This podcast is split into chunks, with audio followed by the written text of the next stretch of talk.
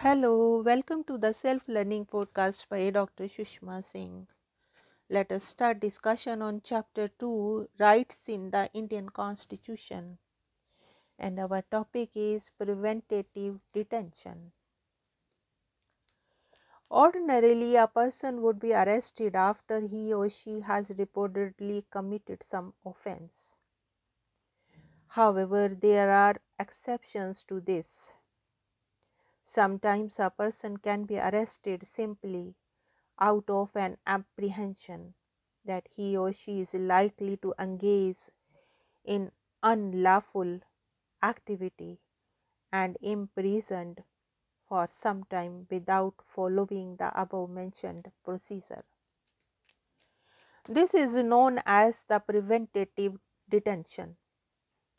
It means that if the government feels that a person can be th- a threat to law and order or to the peace and security of the nation, it can detain or arrest that person. This preventative detention can be extended only for three months. After three months, such a case is brought before an advisory board for review. On the face of it, preventative detention looks like an effective tool in the hands of the government to deal with the antisocial elements or subversives but this provision has often been misused by the government. Many people think that there must be a greater safeguards in this law so that it may not be misused against the people for reasons other than that which are really justified. In fact, there is a clear tension between right to life and personal liberty and the provision for preventative detention. Now, let us discuss other freedoms.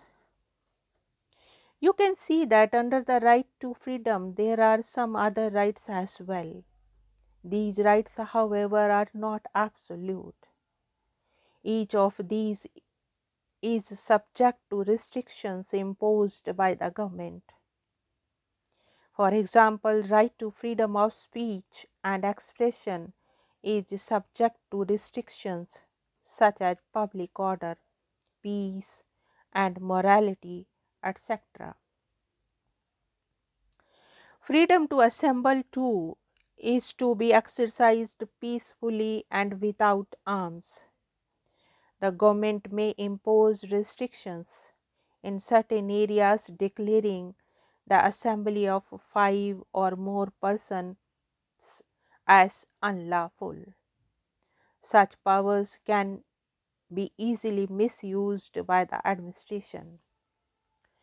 The genuine protest against an act or policy of government by the people may be denied permission. However, if the people are aware and vigilant in regard to their rights and choose to protest against such acts of administration, such misuse becomes rare. In the Constituent Assembly itself, some members had expressed their dissatisfaction about restrictions on rights.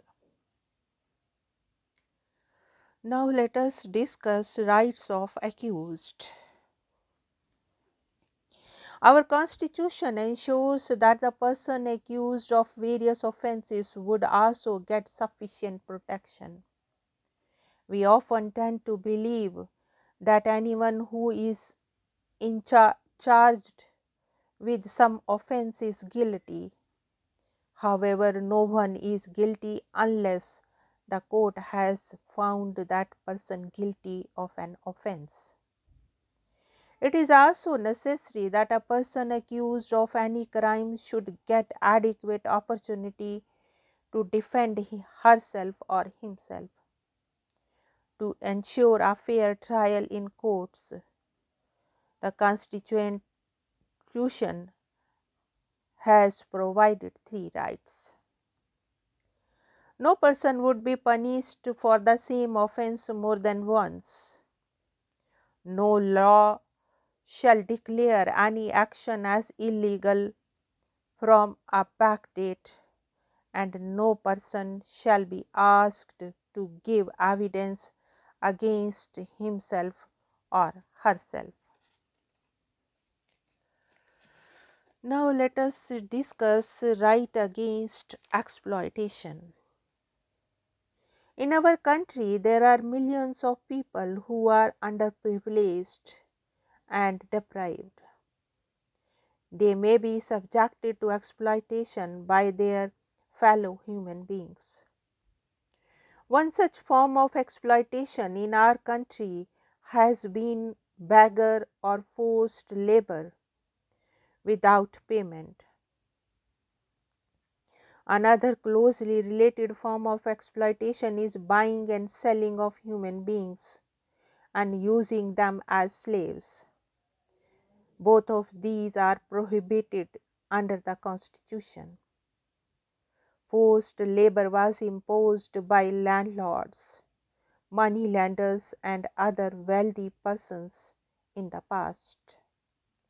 Some form of bonded labor still continues in the country, especially in bricklayer work. It has now been declared a crime and it is punishable. The Constitution also forbids employment of children below the age of 14 years in dangerous jobs like factories and mines with child labor being made illegal and right to education becoming a fundamental right for children. This right against exploitation has become more meaningful. Now let us discuss right to freedom of religion. According to our constitution, everyone enjoys the right to follow the religion of his or her choice. This freedom is considered as a hallmark of democracy. Historically, there were rulers and emperors in different parts of the world who did not allow residents of their countries to enjoy the right to freedom of religion. Persons following a religion different from that of the ruler were either prosecuted or forced to convert to the official religion of the rulers. Therefore, democracy has always incorporated the freedom to follow the religion of one's choice as one of its basic principles. Now let us discuss freedom of faith and worship. In India, everyone is free to choose a religion and practice that religion. Freedom of religion is also included the freedom of conscience. This means that a person may choose any religion or may choose not to follow any religion. Freedom of religion includes the freedom to profess, follow, and propagate any religion. Freedom of religion is subject to certain limitations. The government can impose restrictions on the practice of freedom of religion in order to protect public order, morality, and health. This means that freedom of religion is not an unlimited right. The government can interfere are religious matters for rooting out certain social evils. For example, in the past, government has taken steps banning practices like sati, bigamy or human sacrifice. Such restrictions cannot be opposed in the name of interference in the right to freedom of religion. The limitations on the right to freedom of religion always produce tensions between followers of various religions and the government.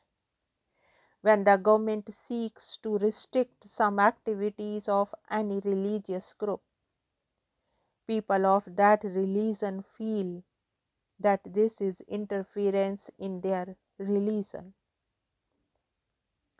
Freedom of religion becomes a matter of political controversy for yet another reason. The Constitution has guaranteed the right to propagate one's religion. This includes persuading people to convert from one religion to another. However, some people resent conversion on the ground that these are based on intimidation or inducement. The Constitution does not allow forcible conversions. It only gives us the right to spread information about our religion and thus attract others to it. Now, let us wind up the session and thank you very much for engaging yourself with the Self Learning podcast.